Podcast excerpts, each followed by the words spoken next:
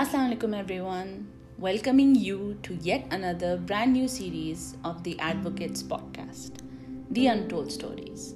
After a remarkable success of season 1, we present season 2, where we share 7 powerful stories that will touch your hearts, change lives and inspire.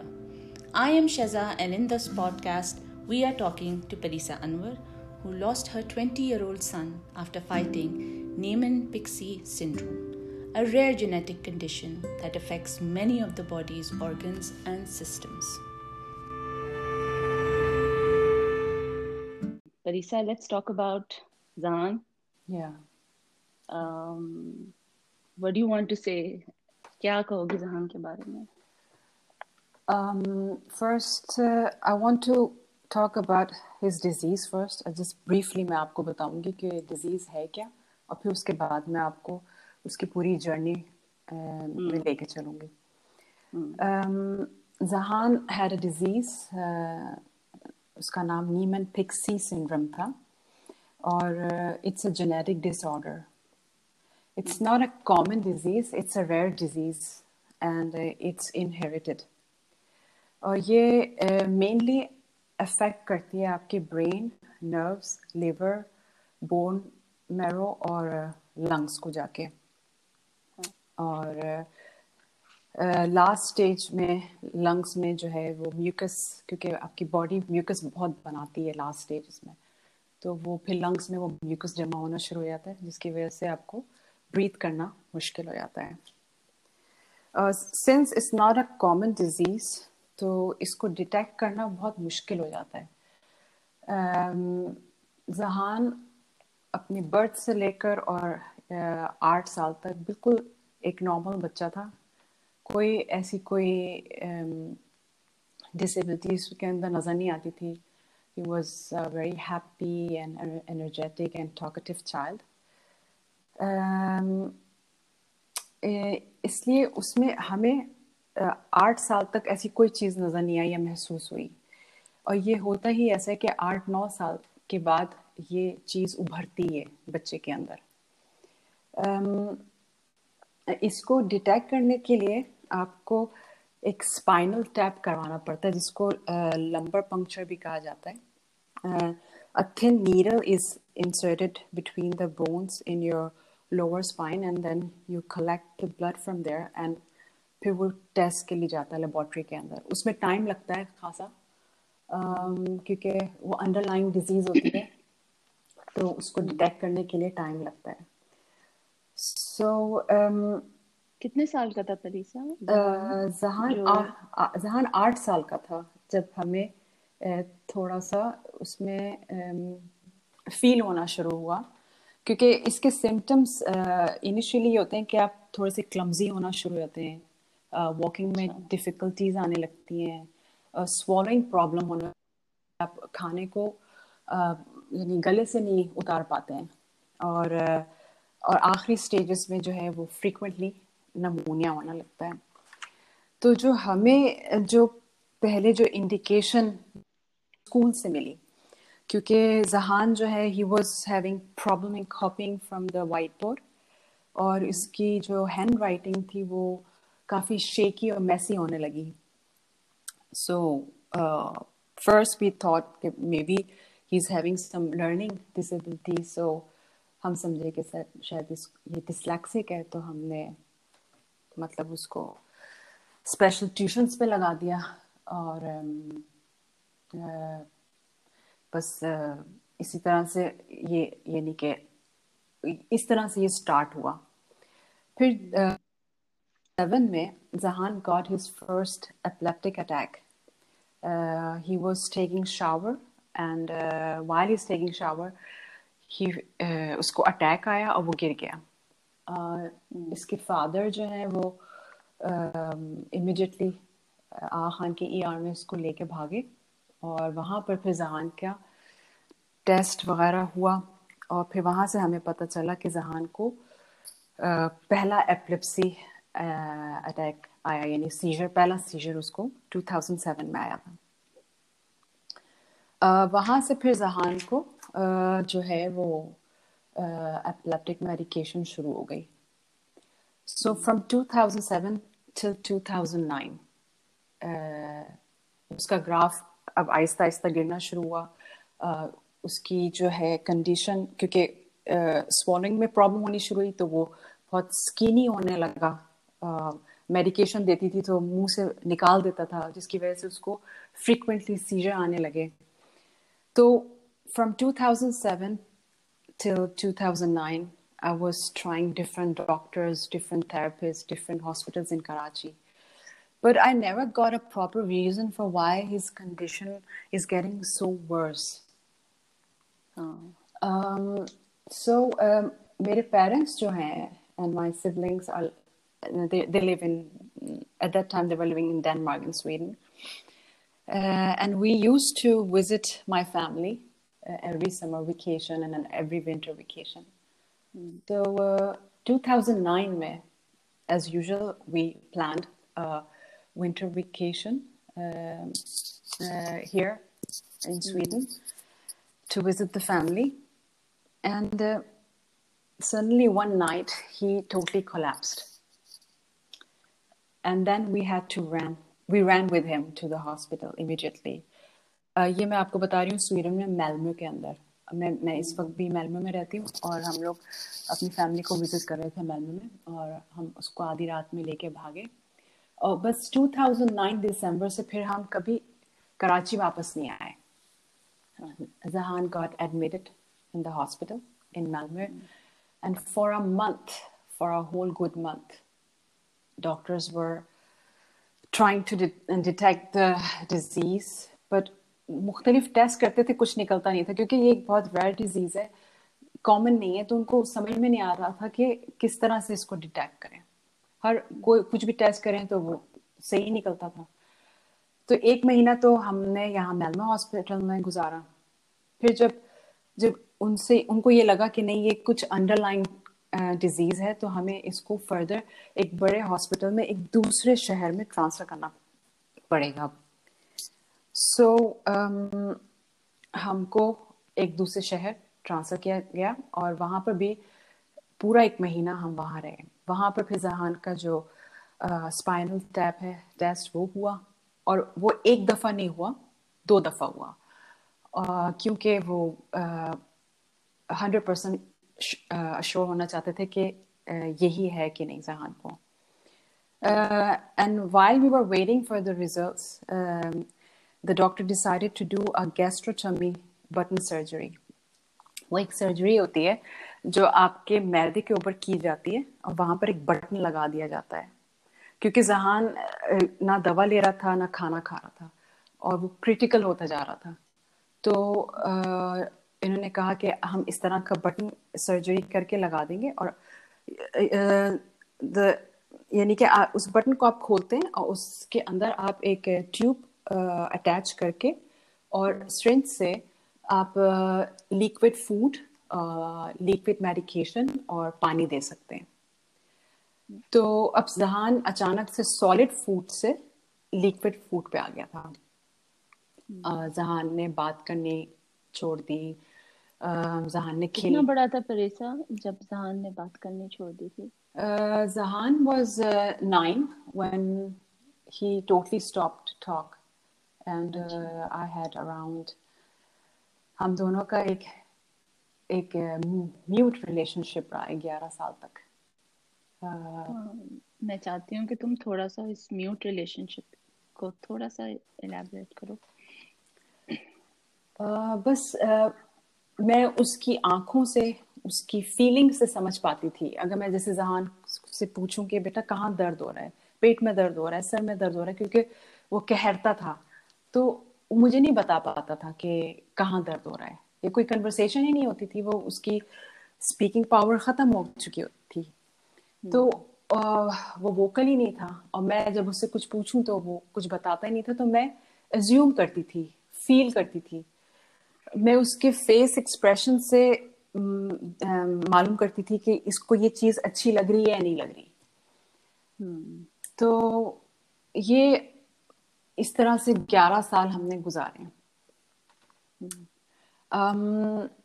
While we were waiting for the result जैसे मैंने आपको बताया कि they did this surgery on him तो एक उस उस surgery के बाद जो है ना वो हमारी लाइफ 180 डिग्री चेंज हो गई।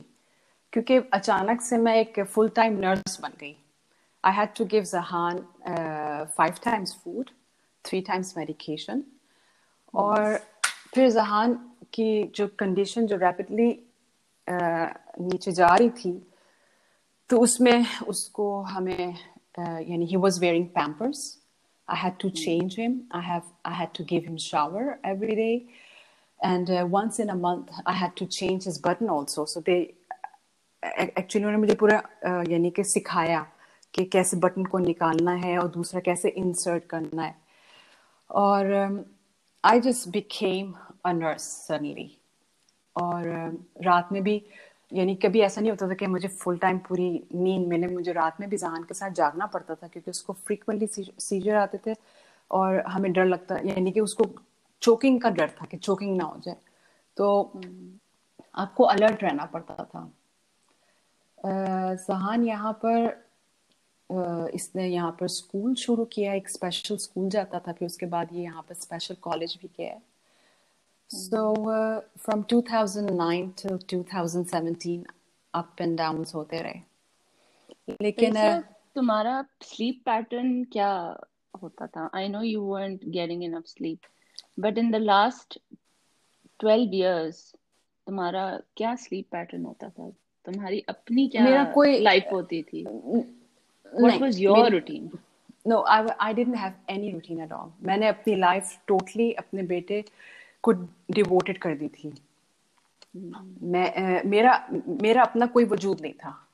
मैं सिर्फ़ मैं सोचती थी कि जो सुबह उठो तो जहान और रात में सोने से पहले जहान। दैट्स इट मुझे मैंने बारह साल तक कोई सोशलाइजिंग नहीं की मेरी कोई फ्रेंड्स नहीं। सिर्फ़ मेरी फैमिली से मेरा कांटेक्ट था। Other than that nothing else और I was happy with it even though अगर आज भी मेरा बेटा ज़िंदा होता तो मुझे कतई ऐसी कोई कोई अर्ज़ नहीं होती कि जी मैं ये जो दुनियावी चीज़ें हैं उसको करूँ। मैं अभी भी बिल्कुल रेडी थी, उसको अभी भी मैं उसकी पूरी खिदमत कर सकती थी। तो that was that was a normal life for me जब कोई और मुझे देखता था तो उनको समझ में नहीं आता था कि मैं कैसे करती क्योंकि कई दिन, कई घंटे नहीं यानी कि नॉट आवर्स कई दिन हो जाते थे मुझे सोए हुए। ये कई दिन हो जाते थे मुझे सही से खाना खाए हुए। क्योंकि ये एक बहुत ही ये एक प्रोग्रेसिव टाइप की डिज़ीज़ है और इस इसके साथ यानी कि जो पेशेंट है वो तो फाइट कर ही रहा होता है लेकिन साथ में जो जो माँ बाप जो हैं उनकी भी लाइफ नॉर्मल नहीं रहती है। हम्म। आप अपने बच्चे के साथ साथ चल रहे होते हैं। पर इसका कितना ज़रूरी होता है सपोर्ट इर्द गिर्द लोगों की दोस्तों की फैमिली की? अंडरस्टैंडिंग कितने लोग अंडरस्टैंड कर पाते हैं कि एक वो चीज़ होती है आपको देख के अप्रिशिएट करना एक वो चीज़ होती है अंडरस्टैंड करके मॉरल सपोर्ट देना। कितना ज़रूरी है ये? ये आई थिंक ज़रूरी है बहुत ज़रूरी है कि मतलब लोग इस चीज़ को एक्नॉलेज करें कि मतलब as a mother I devoted my whole life to my son and कोई एक, एक आ जाए कोई फ्रेंड या कोई फैमिली मेंबर आपके पास आके आपको थोड़ा सा सपोर्ट दे आपका स्पाउस आपको सपोर्ट दे तो वो काफ़ी मैटर करता है। ऑफ़ कोर्स मैटर करता है। Hmm. Um, so uh, finally, we got the results back after Zahan's surgery, and um, uh, उस obviously उस रिज़ल्ट में यही था कि जहान को नीमन फिक्सी syndrome है और it's uh, uncurable uh, disease जो अब तक जो uh, दवाई अब तक जो uh, उन्होंने इन्वेंट की है वो जवेस्का है और जवेस्का जो है वो आप it's not it's Zavesca is not for cure वो खाली प्रोग्रेशन hmm. को खाली स्लो कर देती है तो you just buying some time actually so so, uh, उन्होंने फिर जब हमें एक महीने के बाद वहाँ से डिस्चार्ज करने से पहले हमें पूरा एक प्लान बताया कि इस तरह से अब आपको पाँच वक्त जहान को खाना देना है तीन वक्त आपको इस तरह से जहान को दवाई देनी है और once in you have to change his gastro button and every half year पे हम इसकी ईईजी e करेंगे और एवरी ईयर हम इसका एमआरआई uh, करेंगे। सो so, इस तरह से हम अपने ये जो दस साल थे हमारे इसी तरह से गुजरे। इसी यही यही प्लान लेके हम हम आगे चलते रहे। सो so, मुझे बेसिकली मुझे दस साल पहले बता दिया गया था कि जहान यानी कि जहान ज़्यादा देर ज़िंदा नहीं रह पाएगा।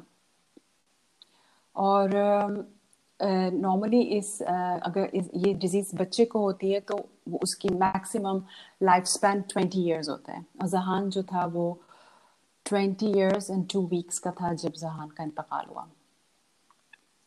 सो so, uh, दस साल मैंने जहान के साथ गुजारे ये दिमाग में रखे कि ये किसी भी वक्त किसी भी लम्हे जा सकता है। लेकिन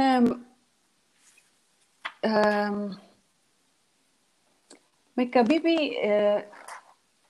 यानी कि मैंने कभी भी होप नहीं छोड़ी। मैं, जहान मेरी वीकनेस नहीं बना, जहान मेरा स्ट्रेंथ बना। मैं ये सोचती थी कि अच्छा चलो, कोई नहीं ये हो गया, कोई बात नहीं, हम कुछ और देखते हैं, और सोचते हैं, शायद कोई हल निकल आए। तो उस, वो वो वो एक, यानी कि वो जो एक इंथुजियास्टिक जो थी आपके अंदर के आप बस करना है आप लगे रहे लगे रहे। और इसी तरह से दस साल भी गुजर गए। हम्म, पता भी नहीं चला। एंड देन इन 2017 अक्टूबर जैसे जहान का हर साल एमआरआई होता था इस तरह से उन्होंने इस दफ़ा भी एमआरआई किया। और हर साल हर साल ये होता था कि अगले विज़िट पे वो मुझे बताते थे कि जी एम एम आर आई इसका अच्छा गया है। लेकिन इस टाइम इन्होंने मुझे पर्सनली फ़ोन किया और उन्होंने बताया कि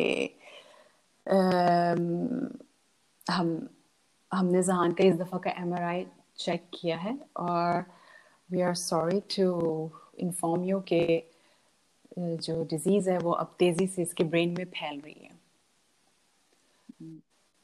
और या तो 2017 से 2018 तक जहान जो है, वो उस स्टेज पे आ गया था कि उसको फ्रीक्वेंटली नमूनिया होना शुरू हो गया। और वही मैंने आपको जैसे अभी बताया था कि जो लास्ट स्टेज जो होती है, वो यही होती है कि आपको फ्रीक्वेंटली नमूनिया होना शुरू होता है। तो 2017 से 2018 we are going coming and going out from the hospital like every month her month उसको नमूनिया होता था, एक हफ़्ते का उसकी ट्रीटमेंट होती थी एंटीबायोटिक्स की और जो कि इंटरवेन दी जाती थी और उस तरह से फिर वो एक हफ़्ते के बाद घर आ जाता था। ये एक एक एक, एक पैटर्न बन गया था। फिर अक्टूबर 8 अक्टूबर 2018 को जब जहान को Zahan got admitted for last time and that was my life's toughest moment obviously we were hoping के जैसे एक पैटर्न चल रहा है कि एक हफ़्ते के बाद जहान घर आ ही जाएगा इस uh, इस ट्रीटमेंट के बाद। But this time Zahan was taking more more longer time और suddenly the antibiotic was not working on him so that was very alarming हम एक एक अंदर से एक खौफ पैदा शुरू होना हो गया कि okay now what now what to do फिर डॉक्टर्स ने ये डिसाइड किया कि हम जहान की इंडोस्कोपी करेंगे। और वो इंडोस्कोपी आप मुँह के ज़रिए एक, एक कैमरा और पाइप डालेंगे और हम जहान के लंग्स में से जो म्यूकस जमा हो रहा है जिसकी वजह से जहान जो है वो सांस ले नहीं पा रहा है वो हम उससे सक करेंगे। क्योंकि अब जहान टोटली ऑक्सीजन पे आ गया था। तो जहान को जब भी ये इंडोस्कोपी करे तो दो तीन दिन जहान जो है वो बहुत अच्छा उस पर रिस्पॉन्स दे और हम हम खुश हो जाते थे कि अच्छा अब अब मेरे ख्याल से एक दो दिन में हम लोग डिस्चार्ज हो जाएँगे, जहान अच्छा हो गया लेकिन फिर तीन दिन के बाद, चार दिन के बाद, फिर वो दोबारा लंग के अंदर जो है वो म्यूकस तेज़ी से जमा हो रहा है, फिर जहान को ब्रीदिंग प्रॉब्लम हो रही जहान फिर ऑक्सीजन पे आ रहा है। और इस तरह से कोई चार पाँच दफ़ा इन्होंने इंडोस्कोपी की जहान की जो पांचवी इंडोस्कोपी के बाद डॉक्टर ने मुझे मेरे हस्बैंड को अपने ऑफ़िस में बुलाया और कहा कि we have done what we ever could do with him, whatever was possible. And uh, we are very sorry to inform that um, there's nothing much we can do, and Zahan doesn't have much time left. Oh, that was the toughest thing you could ever hear. Hear, yeah. Mm. अच्छा उसी दौरान जहान की birthday आने वाली थी तो जहान की बर्थडे हमेशा बहुत ही कलरफुल uh, रही है और yes, हर वक्त या every year we used to have a very nice birthday Zahan की बर्थडे हर साल एक कुछ नया सोचते थे क्या इस साल क्या करना है? का, काफ़ी लोग जमा होते थे मतलब फैमिली फ्रेंड्स तो now at this point when doctor doctors ने बता दिया कि जी टाइम तो नहीं है इसके पास. लेकिन मैंने कहा कि नहीं इसकी लास्ट बर्थडे भी हम मनाएँगे. So I I asked the doctor if it's possible that I could take Zahan out for for for celebrate his birthday. For just few hours. But he said no. Um, ये तो हो ही नहीं सकता। He is extremely critical at this point so हम आपको इस चीज़ की इजाज़त नहीं दे सकते हैं। सो आई थॉट कोई बात नहीं। Uh, हम हॉस्पिटल में फैमिली क्लोज फैमिली को बुला के ऐसे मना लेंगे। लेकिन नेक्स्ट डे uh, जो उनका सीनियर डॉक्टर था वो आए अंदर और उन्होंने कहा कि we give you the permission to celebrate Zahan's birthday. And uh, but just make sure that uh, it's near uh, uh, to the hospital, so you can reach the hospital in good time. And then uh, we are going to give you two cylinders, oxygen cylinders. One पहला जो जहान को हमने wheelchair पे बिठाया उससे उन्होंने wheelchair से अटैच कर दिया एक सिलेंडर और दूसरा हमें एक एक्स्ट्रा दिया गया कि इन केस ये ख़त्म हो जाए तो आपने फ़ौरन इसको लगाना है और कैसे लगाना है वो भी बताया गया। बहरहाल हम आ, आ, मैंने सब फैमिली को इन्फॉर्म किया फ्रेंड्स को इन्फॉर्म करके हम हॉस्पिटल के करीब एक रेस्टोरेंट में हमने जहान को सेलिब्रेट किया। That was his last birthday um, it was very it So after then the last week came. Just week before I was sitting next to him.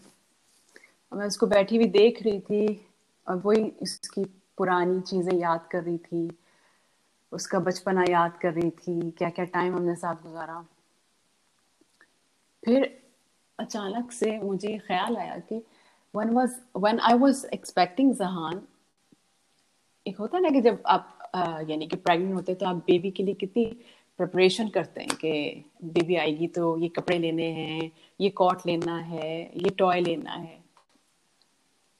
सो या you prepare for a baby to come in the world but how do you prepare yourself when you have to bury your own child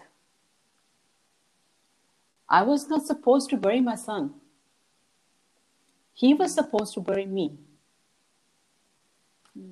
So, how do you do that?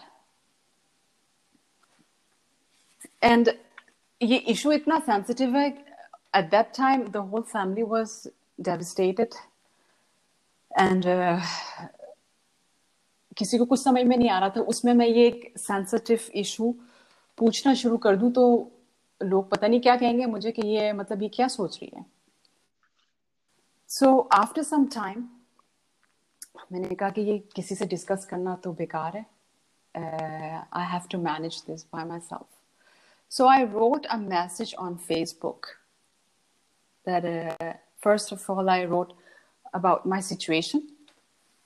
And then, uh, if uh, there any mother who has experienced who has experienced a death of her child, if she could contact me.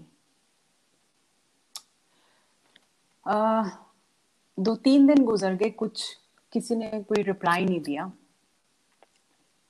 चौथे दिन मेरे mobile पे phone आया एक माँ का। And she was also living in Melbourne and मैंने उसको ओवर द फ़ोन बताया कि मैं uh, कौन से हॉस्पिटल में हूँ और कौन से रूम में हूँ।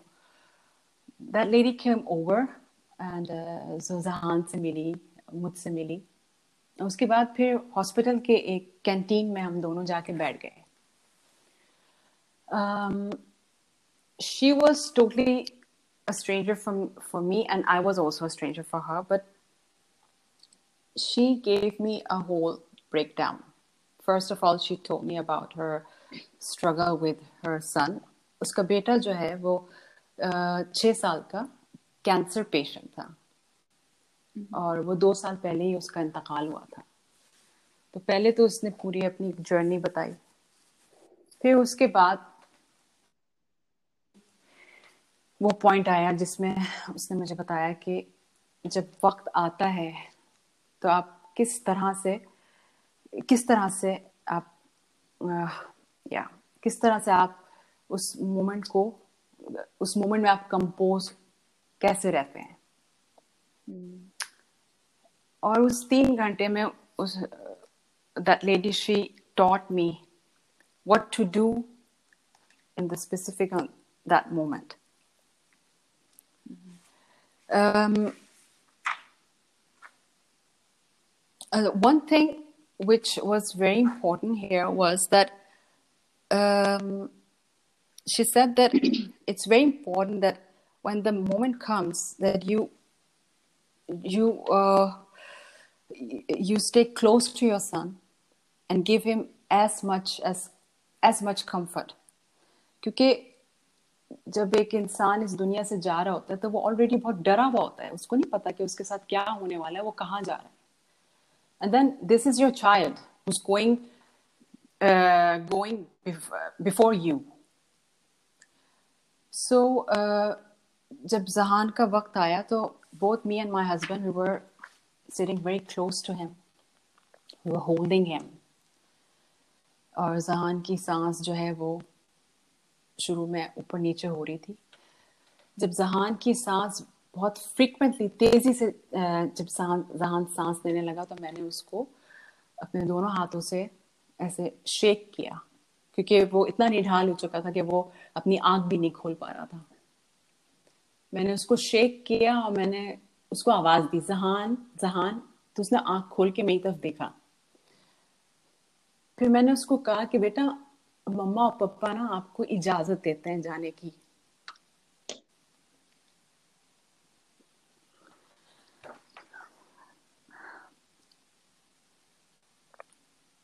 um, it was like I take your time.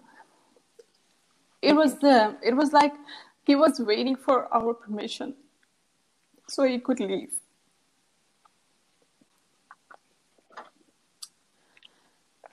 And then he left. um, जिस खूबसूरती से जहान इस दुनिया में आया था उसी खूबसूरती से जहान गया भी है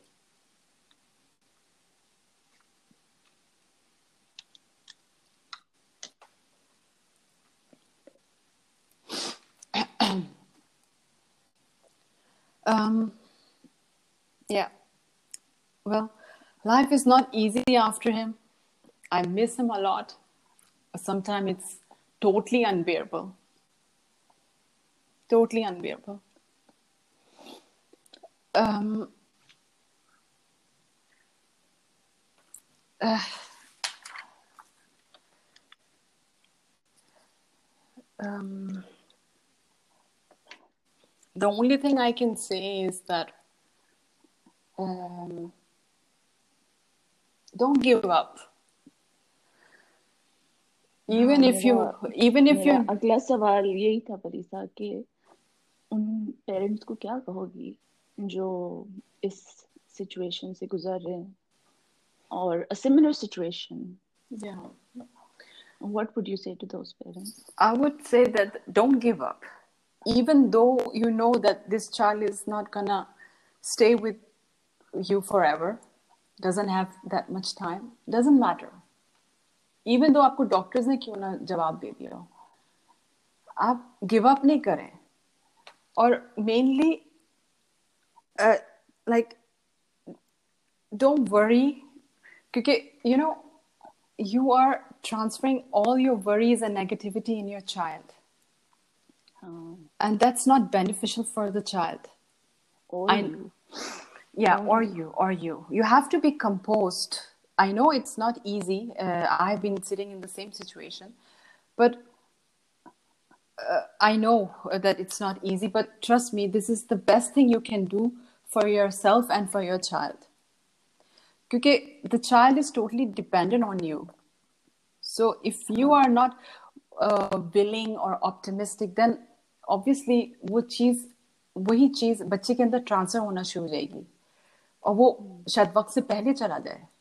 लेकिन क्योंकि आप उसके सामने खुश रह रहे हैं और उसको खुशियाँ दे रहे हैं तो शायद उसकी लाइफ एक्सपैंड कर जाए। Hmm. um, uh, like right now i'm just learning to live a normal life uh, which is i'm having very difficulties in. Uh, मैंने 12 साल तक जहान के साथ एक ऐसी ज़िंदगी गुजारी जिसमें ना खाने का पता ना सोने का पता तो वो वो मेरे लिए नॉर्मल हो गया था। दूसरे के लिए वो एक चीज़ एबनॉर्मल थी लेकिन मेरे लिए वो नॉर्मल था। अब मुझे जो है वो एक नॉर्मल ज़िंदगी जीने नहीं आ रही। मुझे नॉर्मल सोने नहीं आ रहा मुझे नॉर्मल खाने नहीं आ रहा मुझे सोशलाइजिंग करने नहीं आ रही। I have to rebuild myself again obviously हर इंसान ने इस दुनिया से जाना है। मेरा बेटा मुझसे पहले चला गया। But while I'm waiting for it's gonna be my turn, uh, I have two options. Either I live my life with my grief, uh, or I live my life with the legacy my son has given me. Yes. And everything he's taught you. Yeah, and the Do you legacy. to- do you want to describe what he's taught you? Yeah. The legacy he has given me is like keep going and have have tawakkul in Allah, have trust in Allah. Whatever the task or contrast you are facing in your life, keep going gracefully and joyfully. And this is what I'm trying to do now.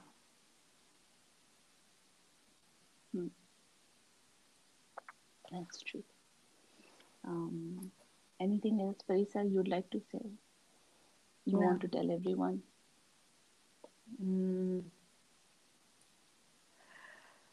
Uh, I'm not sharing my story because I want I want to gain some sympathy.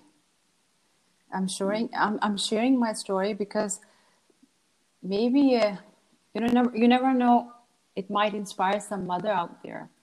Bilkul. It will inspire many mothers, many people out there who are looking for inspiration, who are looking for hope. Yeah, And uh, I know it, this is the bravest thing you've done.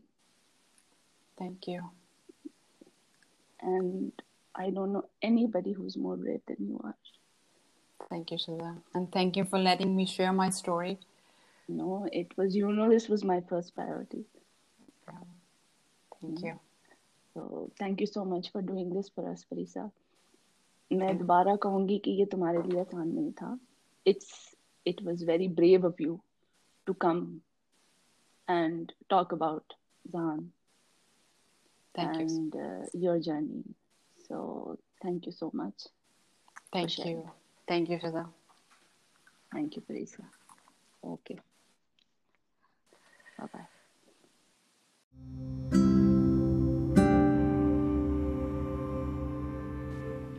We look forward to our listeners' feedback on today's show. Reach out to us for questions, leave a review.